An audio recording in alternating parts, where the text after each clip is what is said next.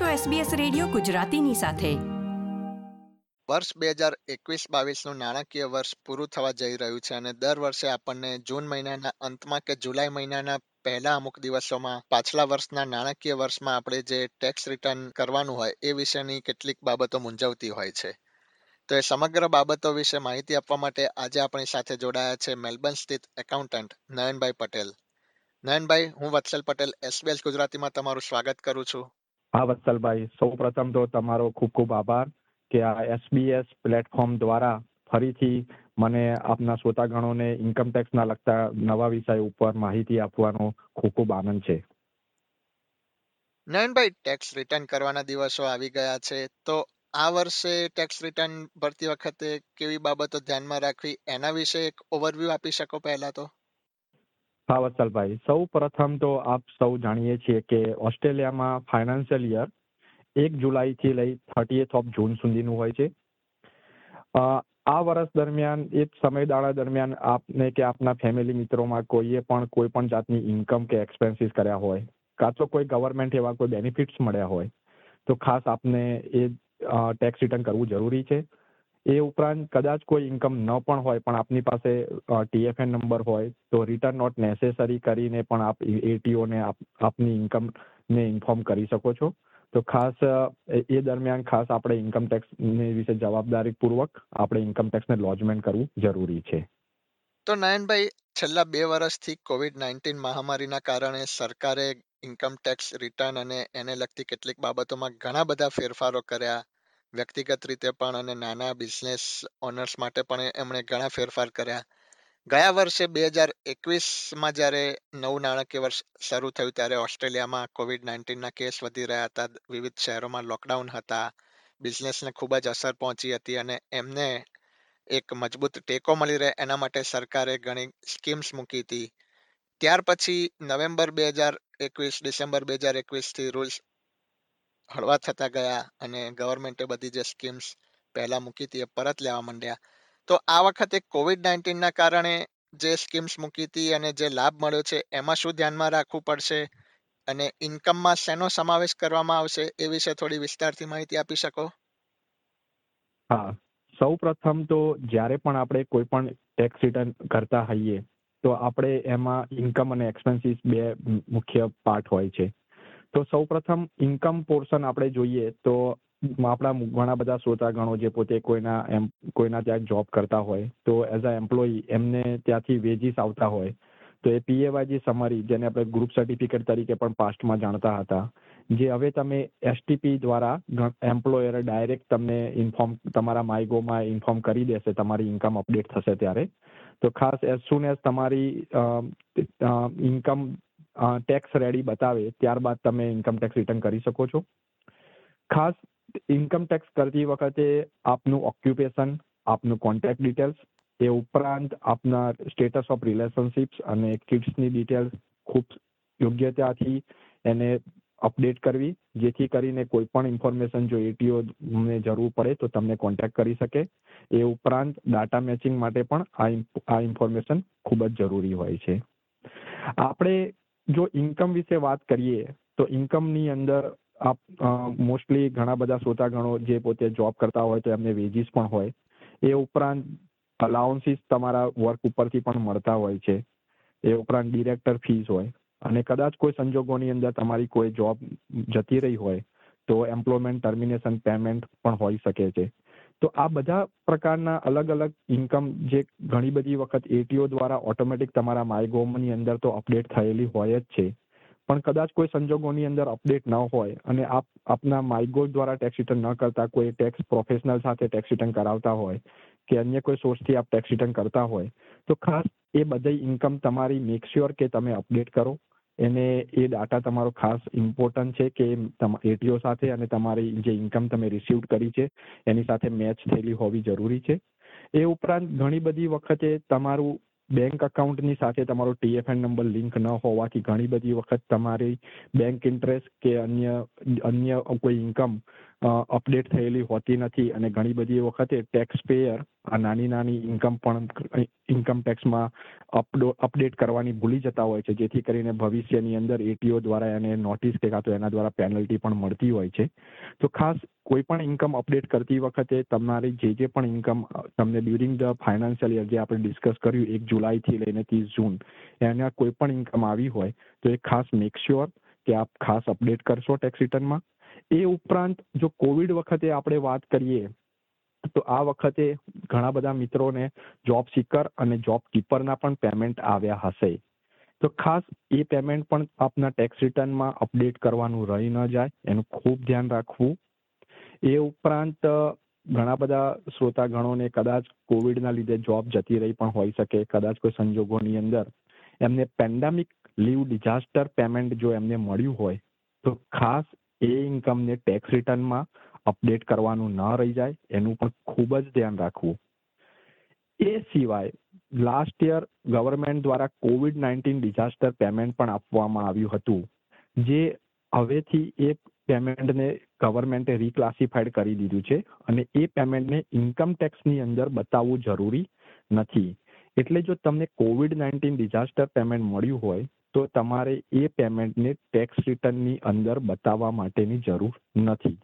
કદાચ કોઈ સંજોગોની અંદર તમે બે હજાર વીસ એકવીસના ટેક્સ રિટર્નમાં તમારે એ ઇન્કમ આવી હોય અને તમે બતાવી હોય, તો તમે એ ટેક્સ રિટર્નને અમેન્ડ કરીને તમે એ ટેક્સ રિટર્નમાંથી રિફંડ લઈ શકો છો. તો ખાસ ઇન્કમ પોર્શનની અંદર ખાસ તમારે પેન્ડામિક લીવ ડિઝાસ્ટર પેમેન્ટ બતાવવું અને કોઈ સંજોગોમાં કોવિડ નાઇન્ટીન ડિઝાસ્ટર પેમેન્ટ મળ્યું હોય તો એને બતાવવું જરૂરી નથી. એ ઉપરાંત ઘણા બધા શ્રોતા ગણોને ઇકોનોમિક સપોર્ટ પેમેન્ટ પણ જે વન ઓફ પેમેન્ટ ગવર્મેન્ટ દ્વારા મળ્યું હતું, એને બતાવવાની જરૂર નથી. એ ઇન્કમ ટેક્સેબલ ઇન્કમ નથી. તો નયનભાઈ, બીજી તરફ એક્સપેન્સ કેવી રીતે ગણવામાં આવશે? ઘણા શ્રોતા મિત્રોને હંમેશા એક સવાલ રહેતો હોય છે કે એક્સપેન્સ ક્લેમ કરતી વખતે એમાં લોન્ડ્રી પછી એમણે કાર પરચેસ કરી હોય તો એ કાર લેપટોપ કે અન્ય કોઈ ગેજેટ્સનો સમાવેશ કરી શકાય? એક્સપેન્સ વિશે થોડી માહિતી આપી શકો? હા, વત્સલભાઈ. ખાસ ઇન્કમ પોર્શન તો એવું છે કે ઓટોમેટિક એટીઓમાંથી ઘણી બધી વખત ઇન્ફોર્મેશન પોપઅપ થઈ જતી હોય છે અને ન થતી હોય તો આપણે ધ્યાનથી બતાવતા હોઈએ છીએ. પણ શ્રોતાગણોને ઘણી બધી વખતે એક એક્સપેન્સીસની બાબતની અંદર એક મિસકન્સેપ્શન હોતું હોય છે કે હું આ જોબ કરું છું તો મને આ એક્સપેન્સીસ મળે કે મારા ફ્રેન્ડે કીધું કે એને આ એક્સપેન્સીસ ક્લેમ કર્યો છે.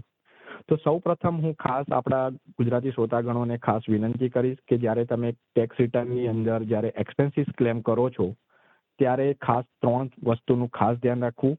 એક, તમે જે પણ એક્સપેન્સીસ કરો છો એ તમારા જોબની ઇન્કમની જે ઇન્કમ છે એની સાથે એ રિલેટેડ હોવું જોઈએ. સેકન્ડ તમે મેક શ્યોર કે એક્સપેન્સીસ માટે મની સ્પેન્ડ કર્યા હોય અને તમારા એમ્પ્લોયર દ્વારા એને રિએમ્બર્સ કરવામાં ન આવ્યા હોય. અને ત્રીજું, તમારે એના માટેના ઓફિશિયલ રેકોર્ડ જેમ કે રિસિપ્ટ છે કે બેંક સ્ટેટમેન્ટ એવું કંઈ પણ ડોક્યુમેન્ટ જે એટીઓ માગે તો એને પ્રૂવ કરવા માટેના ડોક્યુમેન્ટ પણ તમારી પાસે હોવા જોઈએ. એટલે ખાસ કોઈ પણ ટાઈપના એક્સપેન્સીસ જ્યારે તમે ક્લેમ કરો છો તો આ ત્રણ થમ રૂલ્સને ખાસ ધ્યાનમાં રાખી અને પછી જ તમે એક્સપેન્સીસને ક્લેમ કરશો એવી નમ્ર વિનંતી. તો નયનભાઈ તેમાં કયા ટાઈપના એક્સપેન્સ ક્લેમ કરી શકાશે? સૌ પ્રથમ વત્સલભાઈ, આપણે જો વાત કરીએ, તો એક્સપેન્સીસની અંદર તો લિસ્ટ ઘણું લાંબુ છે, પણ જો આપણે બેઝિક એક્સપેન્સીસની વાત કરીએ, તો આપણા શ્રોતા ગણો જે પોતે જોબ કરતા હોય છે, એમાંથી ઘણા બધા મિત્રો એને કાર એક્સપેન્સીસ ક્લેમ કરી શકતા હોય છે. જો કાર એક્સપેન્સીસની વાત કરીએ, તો એમાં દેર આર સર્ટેન રૂલ્સ અને મેથડ છે, જે તમે એના દ્વારા તમે કાર પણ ક્લેમ કરી શકો છો. પણ એક ખાસ જનરલ રૂલ્સ રાખવો કે કાર એક્સપેન્સીસમાં તમે જ્યારે કોઈ પણ કાર એક્સપેન્સીસ ક્લેમ કરો છો, તો એમાં મેક શ્યોર કે કન્વિનિયન્સ વર્સિસ નેસેસિટી એ વિશે પણ ખાસ વિચારવું. તમારા ઘરેથી જ્યારે તમે જોબ જતા હોય અને તમને કાર એક તમને કન્વિનિયન્ટ પડે છે અને તમે કાર યુઝ કરો છો, તો એ ઇન્કમ ટેક્સમાં ડિડક્ટેબલ ન મળે. પણ તમારા જોબની અંદર તમે એક જોબથી બીજી જોબ જતા હોય, કાં તો તમે એવી કોઈ જગ્યા પર કામ કરો છો જેમાં તમારે બલ્કી ટૂલ્સ કેરી કરવાના હોય અને તમારે વેહિકલ્સની જરૂર પડતી હોય. કે ઓન કોલ વર્કર્સ ઘણી બધી વખત એમને એક જગ્યાથી બીજી જગ્યાએ મિટિંગ્સમાં કે એક જગ્યાથી બીજી સાઇટ ઉપર જવું પડતું હોય, તો એ કેસની અંદર તમે કાર એક્સપેન્સીસ કરી શકો છો. પણ ના કે તમારે એ વસ્તુની કન્વિનિયન્સ છે અને તમે ક્લેમ કરો.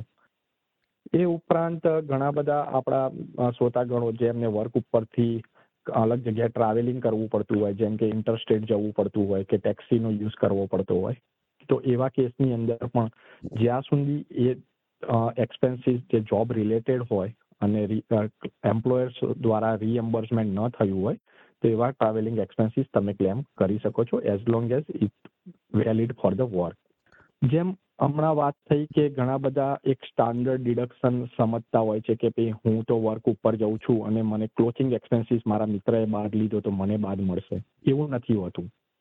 ક્લોથિંગની અંદર પણ પ્રોટેક્ટિવ ક્લોથિંગ્સ કે કમ્પલસરી યુનિફોર્મ્સ હોય કાં તો ઓક્યુપેશન સ્પેસિફિક ક્લોથિંગ હોય, તો જ તમે એના લગતા કોઈ પણ સ્પેન્ડ મની સ્પેન્ડ કર્યા હોય, તો તમે એને તમે ક્લેમ કરી શકો છો. અને એ ક્લોથિંગ માટે જો તમે લોન્ડ્રી કે ડ્રાય ક્લિનિંગ યુઝ કરતા હોય, અને તો તમે એ પણ ક્લેમ કરી શકો છો. તો ખાસ, કોઈએ કર્યું અને હું કરી શકું એ જરૂરી નથી. એઝ લોંગ એઝ એ તમારા માટે વર્ક માટે જરૂરી હોય અને તમારા એ વર્ક પ્લેસની હેલ્થ અને સેફટી માટે એ પ્રોટેક્ટિવ ક્લોથિંગ તમને જરૂરી પડતા હોય, તો જ તમે એ એક્સપેન્સીસને ક્લેમ કરી શકો છો.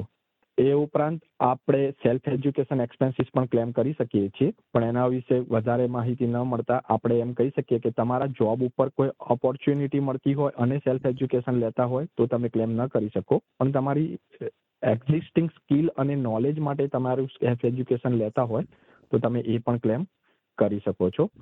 અને એ ઉપરાંત જો સૌથી વધારે જો ઇમ્પોર્ટન્ટ કોઈ એક્સપેન્સીસ હોય, તો એ છે હોમ ઓફિસ કેમ કે અત્યારે આપણા ઘણા બધા શ્રોતાગણો જે પોતે કોવિડ નાઇન્ટીનના લીધે જ્યારે ઘરેથી કામ કરતા હોય છે, ત્યારે આપણે હોમ ઓફિસને પણ આજે ક્લેમ કરી શકીએ છીએ. પણ એના માટે ખાસ સર્ટેન મેથડ્સ જે તમે યુઝ કરી શકો છો.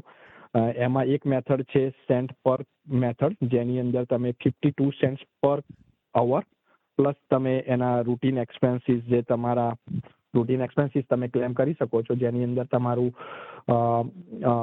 જેમ કે કોમ્પ્યુટર ફોન ઇન્ટરનેટ કે depreciation on for the few things A fifty cent fifty two cent plus A expenses જેને ફિક્સ રેટ મેથડ કહેવામાં આવે છે, એ ક્લેમ કરી શકો છો. એ ઉપરાંત તમે ઓક્યુપન્સી એક્સપેન્સીસ જેની અંદર તમે લોગબુક મેન્ટેન દ્વારા પણ તમે એક્સપેન્સીસને ક્લેમ કરી શકો છો. પણ હું શ્રોતાગણોને ખાસ વિનંતી કરીશ, જો એ બધા ડોક્યુમેન્ટ તમારી પાસે પ્રોપરલી મેનેજ ન થતા હોય, તો તમે શોર્ટકટ મેથડ જે એટીઓ દ્વારા આ વર્ષે પણ કેરી ફોરવર્ડ કરી છે ડ્યુરિંગ ધ કોવિડ ટાઈમમાં જેમાં તમે એટી સેન્ટ પર મેથડ જેની અંદર તમારે ટોટલ નંબર ઓફ અવર્સ જે તમે ડાયરીમાં મેન્ટેન કર્યા હોય, એના આધારે તમારે અલગ અલગ વસ્તુ કાઉન્ટ ન કરતા તમે number of hours into eighty cent તમે હોમ ઓફિસ તમે તમારા ટેક્સ રિટર્ન વખતે ખાસ ક્લેમ કરી શકો છો. અને ખાસ કોવિડ ટેસ્ટ જે ઘણા બધા મિત્રોને એક નેસેસિટી હોય છે, એમના એમ્પ્લોયર દ્વારા કે વર્ક ઉપર આવતા પહેલા એમને કોવિડ ટેસ્ટ કરવા, તો એ કોવિડ ટેસ્ટ પણ હવે તમે ટેક્સ રિટર્નની અંદર ડિડક્શન માટે નાખી શકો છો. એઝ લોંગ એઝ તમે તમારા વર્ક માટે એ નેસેસરી છે અને એમ્પ્લોય દ્વારા રિએમ્બર્સ ન કરવામાં આવતું હોય, તો એ કોવિડ ટેસ્ટને પણ બે બે હજાર બાવીસના ફાઇનાન્શિયલ યરમાં તમે ક્લેમ કરી શકશો. ખૂબ જ સરસ માહિતી આપી નયનભાઈ આપે. નયનભાઈ છેલ્લે જતા જતા આ સિવાય અમારા શ્રોતા મિત્રોને કોઈ અન્ય માહિતી આપવા માંગશો? હા વસલભાઈ. ખાસ ખુલતા ગણોમાં ઘણા બધા આપણા ગુજરાતી મિત્રો જે અત્યારે ક્રિપ્ટો કરન્સી કે રેન્ટલ કે ઇન્વેસ્ટમેન્ટ પ્રોપર્ટી પણ ધરાવતા હોય છે તો એમને ખાસ વિનંતી કે એ બધી ઇન્ફોર્મેશન પણ તમે એટીઓને ખૂબ જ સરળ આપશો જેથી કરીને એ ડાટા મેચિંગમાં કોઈ ઇસ્યુ ન થાય.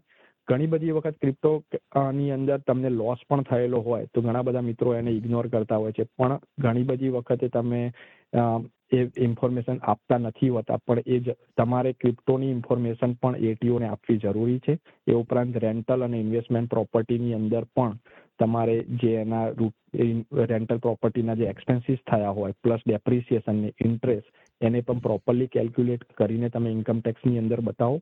અને આ જે માહિતી આપવામાં આવી છે, એ ફક્ત ને ફક્ત એક બેઝિક ઓવરવ્યૂ છે. ખાસ દરેક શ્રોતાગણોએ પોતાની ઇન્કમ અને એક્સપેન્સીસને પોતાના સરકમટન્સીસ સાથે મેચ કરવા અને એ રીતે જ ક્લેમ કરવા. અને એના વિશે જો વધારે માહિતી જોઈતી હોય, તો ખાસ આપ એટીઓ ની વેબસાઇટ ઉપર કાં તો તમે ટેક્સ પ્રોફેશનલ પાસેથી પણ એની વિશે વધારે માહિતી લઈ શકો છો. નયનભાઈ, આજે તમે વર્ષ બે હજાર એકવીસ બાવીસના નાણાકીય વર્ષમાં ટેક્સ રિટર્ન કરતી વખતે કઈ બાબતોનું ધ્યાન રાખવું? એ વિશે વિસ્તૃતથી માહિતી આપી તે બદલ એસબીએસ ગુજરાતી વતી હું વત્સલ પટેલ તમારો આભાર વ્યક્ત કરું છું. થેન્ક યુ વત્સલભાઈ. આ પ્રકારની વધુ માહિતી મેળવવા માંગો છો? અમને સાંભળી શકશો Apple podcast Google podcast Spotify કે જ્યાં પણ તમે તમારા પોડકાસ્ટ મેળવતા હોવ.